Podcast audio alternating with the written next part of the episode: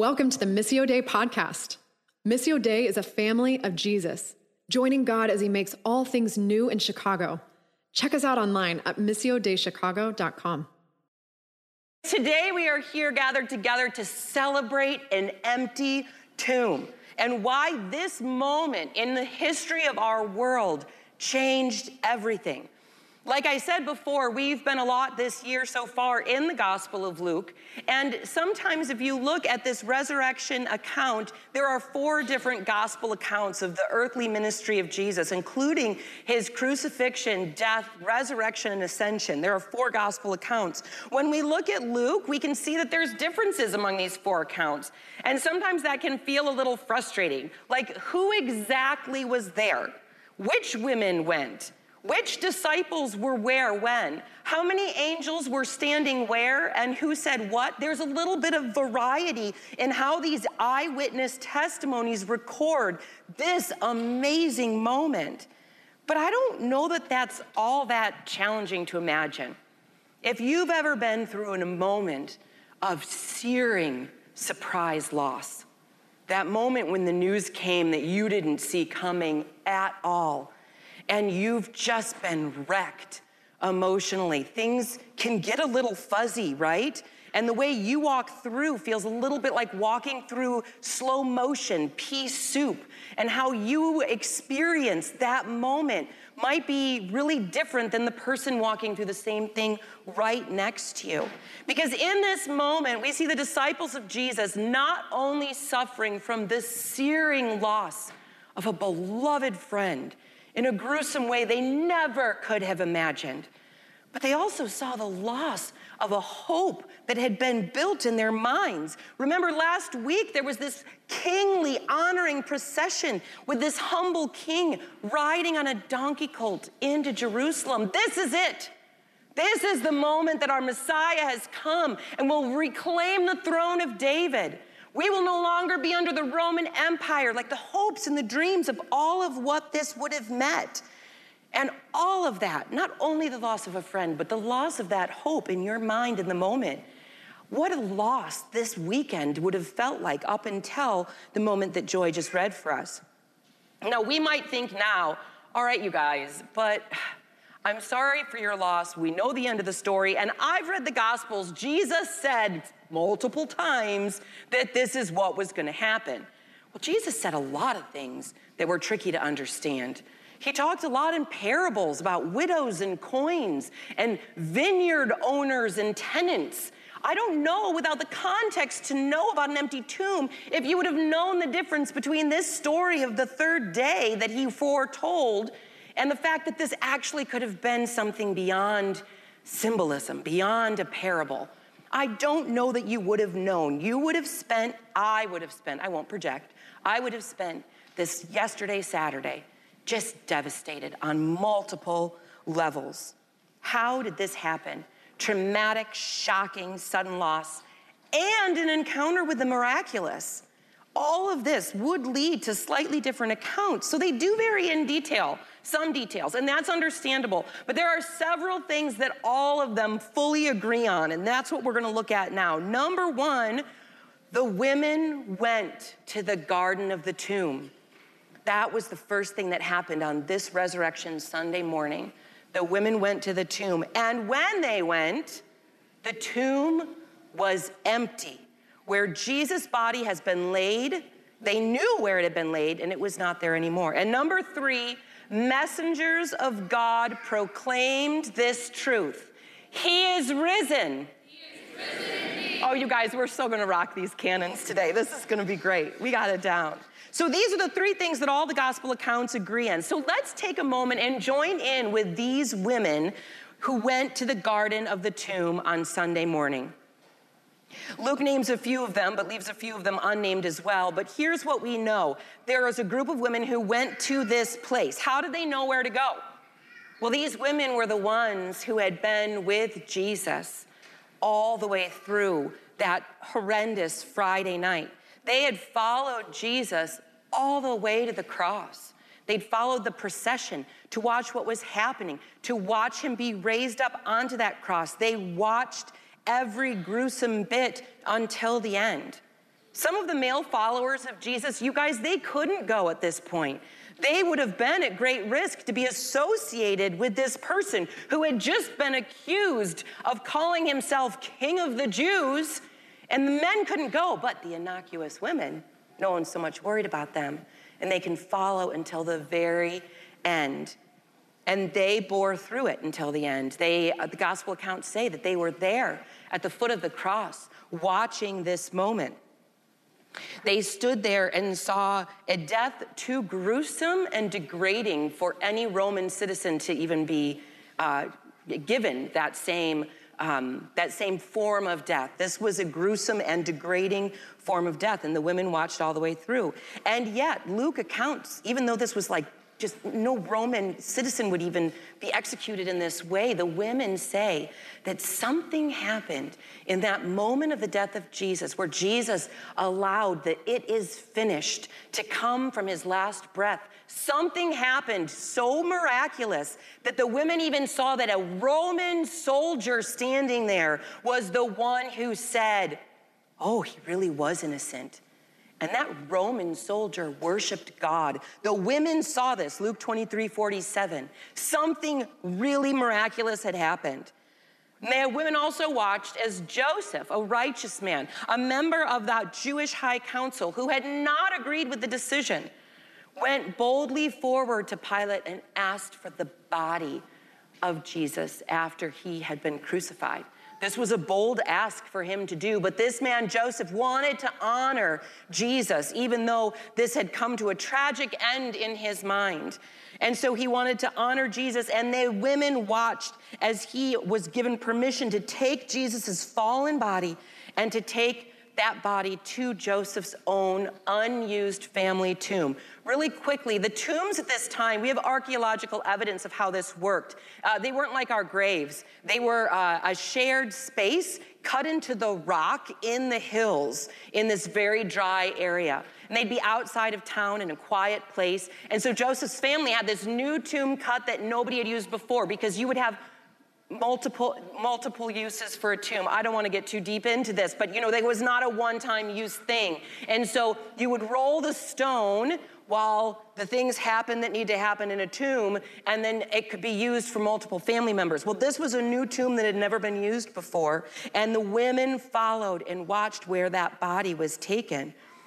It was the start of the jewish sabbath then on friday night. So for all of saturday they could do no work but they knew what their work was that was yet to come. In this Jewish culture, it was a woman's, I imagine, honorable role that she would be, they would be the first to welcome in new life as it first arrived. They would hold new life, clean that fresh skin, care for that delicate body, wrap that new life into fresh, clean linens and swaddle it. And they were also the ones to honor the deceased, to take care of their fallen bodies, to put ointments and spices as this process happened in a tomb, and then wrap them in linens. It's part of their role to show that nurturing and that dignity and that honor to life at the beginning and at the end. How sick must they have been in their hearts to watch what had happened to Jesus' physical body through the course of what they witnessed, and then watch that body be placed, yes, with honor in a tomb, but there was still work to do to do that work right. They knew it and they rose before the sun even started to shine on Sunday after the Sabbath had passed, and they walked together with their spices and their ointments to the garden of the tomb. I was struck this week thinking about this particular garden of the tomb, this quiet space where the tombs would be, where people would know to show respect and quiet and honor and dignity to those who had passed. If you know me at all, and if you don't, here's getting to know me. Gardens are my happy place. Here in Chicago, anytime things get a little bit like not my happiest day, the Botanic Gardens, Garfield Park Conservatory, 100% success rate at turning that day around. I love it. And when I can't get there, I have these little, we have these little window boxes on our back porch. And I'll just sit and I'll, we'll plant in there. I'll deadhead and I'll just be like, I'm being productive in a garden this size. I love, love, love a garden. Well, this week we had the fun pleasure of going to San Diego on a family vacation and we headed out to the San Diego Zoo Safari Park. It's away from the, the Pacific coast, and it's in sort of the arid, dry hills before the mountains, right? It's very dry, rocky terrain. And as we walked around, albeit in the um, landscape with the, the rhinoceroses and antelope. That part is not biblical in this story. But I was looking around at this, this arid garden that had been designed to be like an African desert. And I was struck by the, the rough beauty of these plants.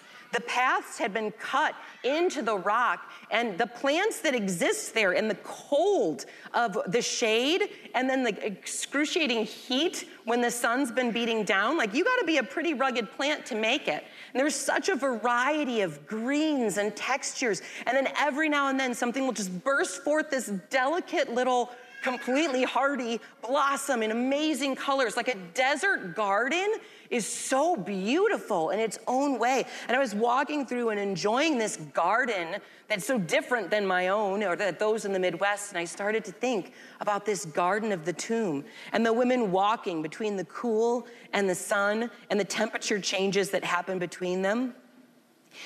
The differences and the extremity of the soil, this dry climate, all of this, as I thought about this empty tomb moment and the quiet of them walking together, only the sound of their sandals hitting the ground with the, the sadness of what was in their mind. And I started to think as well about some echoes that I started to see about these similarities. Like this garden moment have these interesting echoes to a different garden moment. A garden of Eden, a garden where everything started, where God's original design and intent for humanity and for flourishing all began. I said last week when we, I, I didn't bring my Bible up this morning, I apologize, but like this whole book of the Bible is a story of God's pursuit after humanity, starting in the Garden of Eden. We start, we, we are uh, worshiping a place where the triune God, Father, Son, and Holy Spirit together in perfect relationship, nothing missing, nothing needed, created life and light and everything out of an overflow of love and creativity and delight, not out of a need, not out of necessity. And from that Garden of Eden, we see that God created man and woman together to reflect the very image of God. And they walked together in the cool of that garden, experiencing perfect shalom or peace with God and with each other. Nothing had fractured or broken yet until one day in that first garden, something did fracture. In the first garden, we see a whisper of the deceiver that caused the first crack in that shalom between God and humankind. Man and woman together as God's image, and a seed of doubt is planted right in the middle there. The lie was whispered maybe God doesn't have the best in mind for you. Maybe God is holding out on you. Maybe it would be better if you were God and you were God and you were God and you were God and you. Why don't we all be gods? That would maybe be better so God wouldn't be holding out on you. And in that whisper, the first little chip happened in the shalom. Have you ever had your uh, windshield crack? A stone comes up and there's a first little chip, and then little by little it spreads and it goes nuts like a big spider web until every nook and cranny of your windshield has this fracture and cracking all over it. And that's what happened here. What started in that first garden as a little chip continued on to fracture and break until we had a full blown crackling of the human heart. So by the time we get to the second garden, this garden of the tomb, we see that growth of that fracture has gone to a place where Jesus has now experienced is in his own embodied self. He has experienced corruption, betrayal, lies, deceit, mocking, abuse. Consider just a few of these, but putting yourself in the humanity, the human experience of how it must have felt like to be Jesus of Nazareth. Having the betrayal of your friend who's been following you, who's been a friend. You've been walking and camping together and sharing life, and he betrays you for a handful of coins? What a cut to the heart. He's experienced the religious leaders choosing to appeal to the oppressive Roman political powers because they need to get around their own moral code to get the death they so badly want. You've seen the corruption of politics and religion working together in wrong ways. You've experienced a mock trial, basically, where the Roman governor Pilate sends the guilty Barabbas free to pacify the crowd. The Bible says his purpose was to make the crowd happy. He even says, I found nothing, no grounds for the death penalty to Jesus. Luke 23 22. The governor says, I got nothing, but I'll give him to you.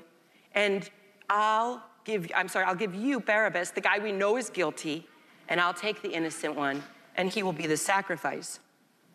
So you've seen a mock trial, and you've seen that that's to pacify the masses. How could such a vast fracturing ever be resolved when the source of the initial fracture, the deceiver, is still whispering and manipulating and fracturing shalom? How could that even be addressed? Again, when I thought about the garden, I thought of an interesting contrast because the moment when the deceiver first whispers that lie and the fracture begins, God goes out into the cool of the garden and seeks after the people. God says, Where are you hiding? We go to the garden of the tomb and we see the women going to seek after God. Where has he gone? We see seeking and loss in both gardens. And in the first garden, this one struck me as really interesting. In the first garden, the first moment of sacrifice was God's self sacrificing an animal because the fracture had come and Adam and Eve needed physical protection for their bodies. And God killed an animal to create a covering for them. The first sacrifice. God didn't want to do that. God loved every bit of creation. But taking a sacrificial life to protect the humans, this was the first act of sacrifice. We go through that middle ground of the whole Old Testament and we see a system of sacrifices that's designed to forever try to bridge that gap between a holy God and a fractured, broken people. And we see this system of grain sacrifices and animal sacrifices, etc., a system of priests. And we've gotten to this point where our windshield is totally cracked at this point, and there is something that needs a better bridge.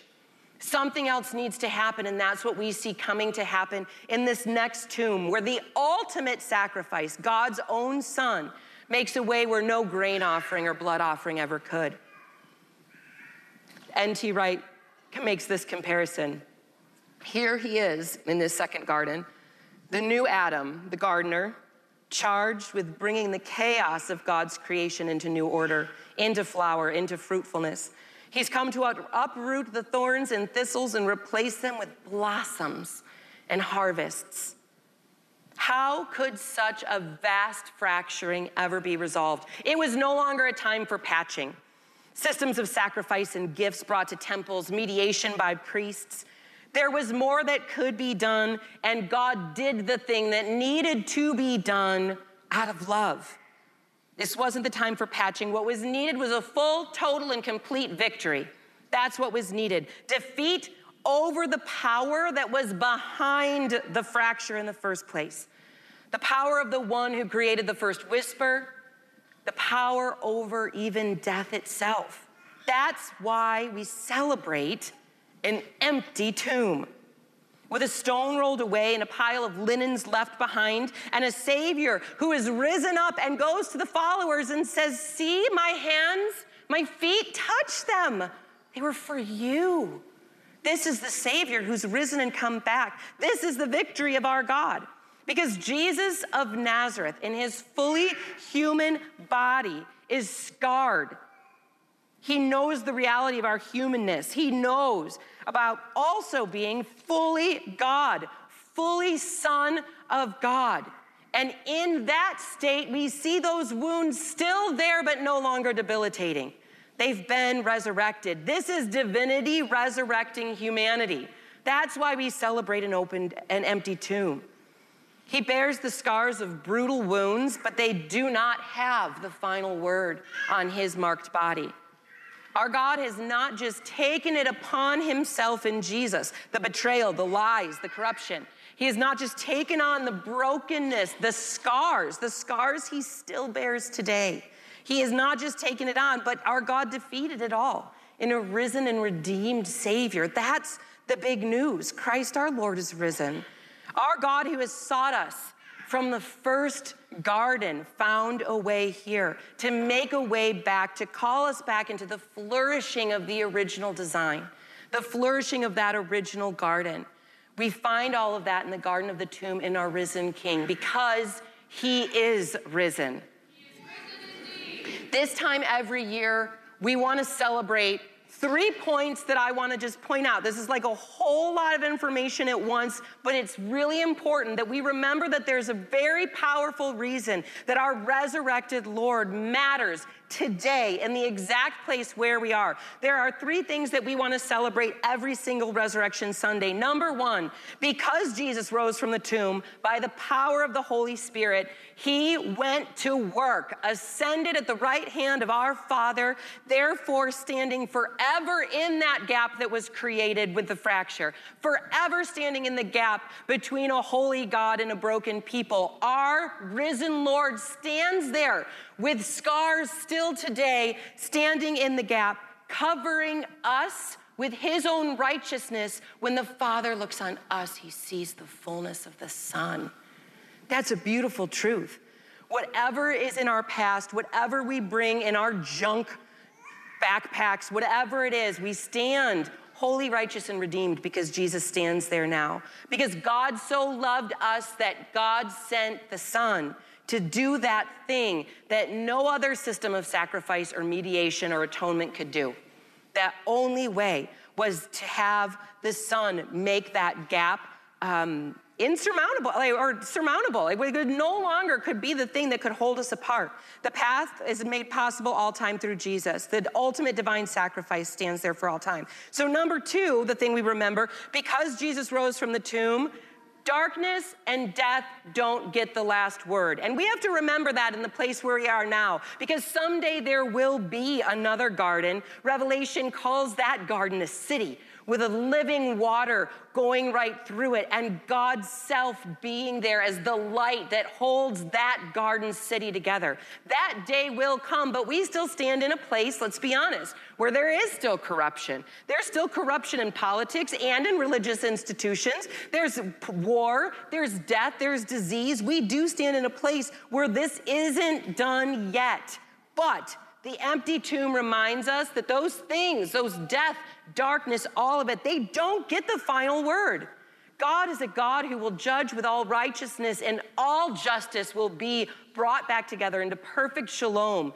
And God gets the final word. Death, disease, darkness does not. Our God is stronger than any of that. The third thing that I would say that we want to remember every year on Resurrection Sunday is this Jesus made this promise to us, and we know it to be true.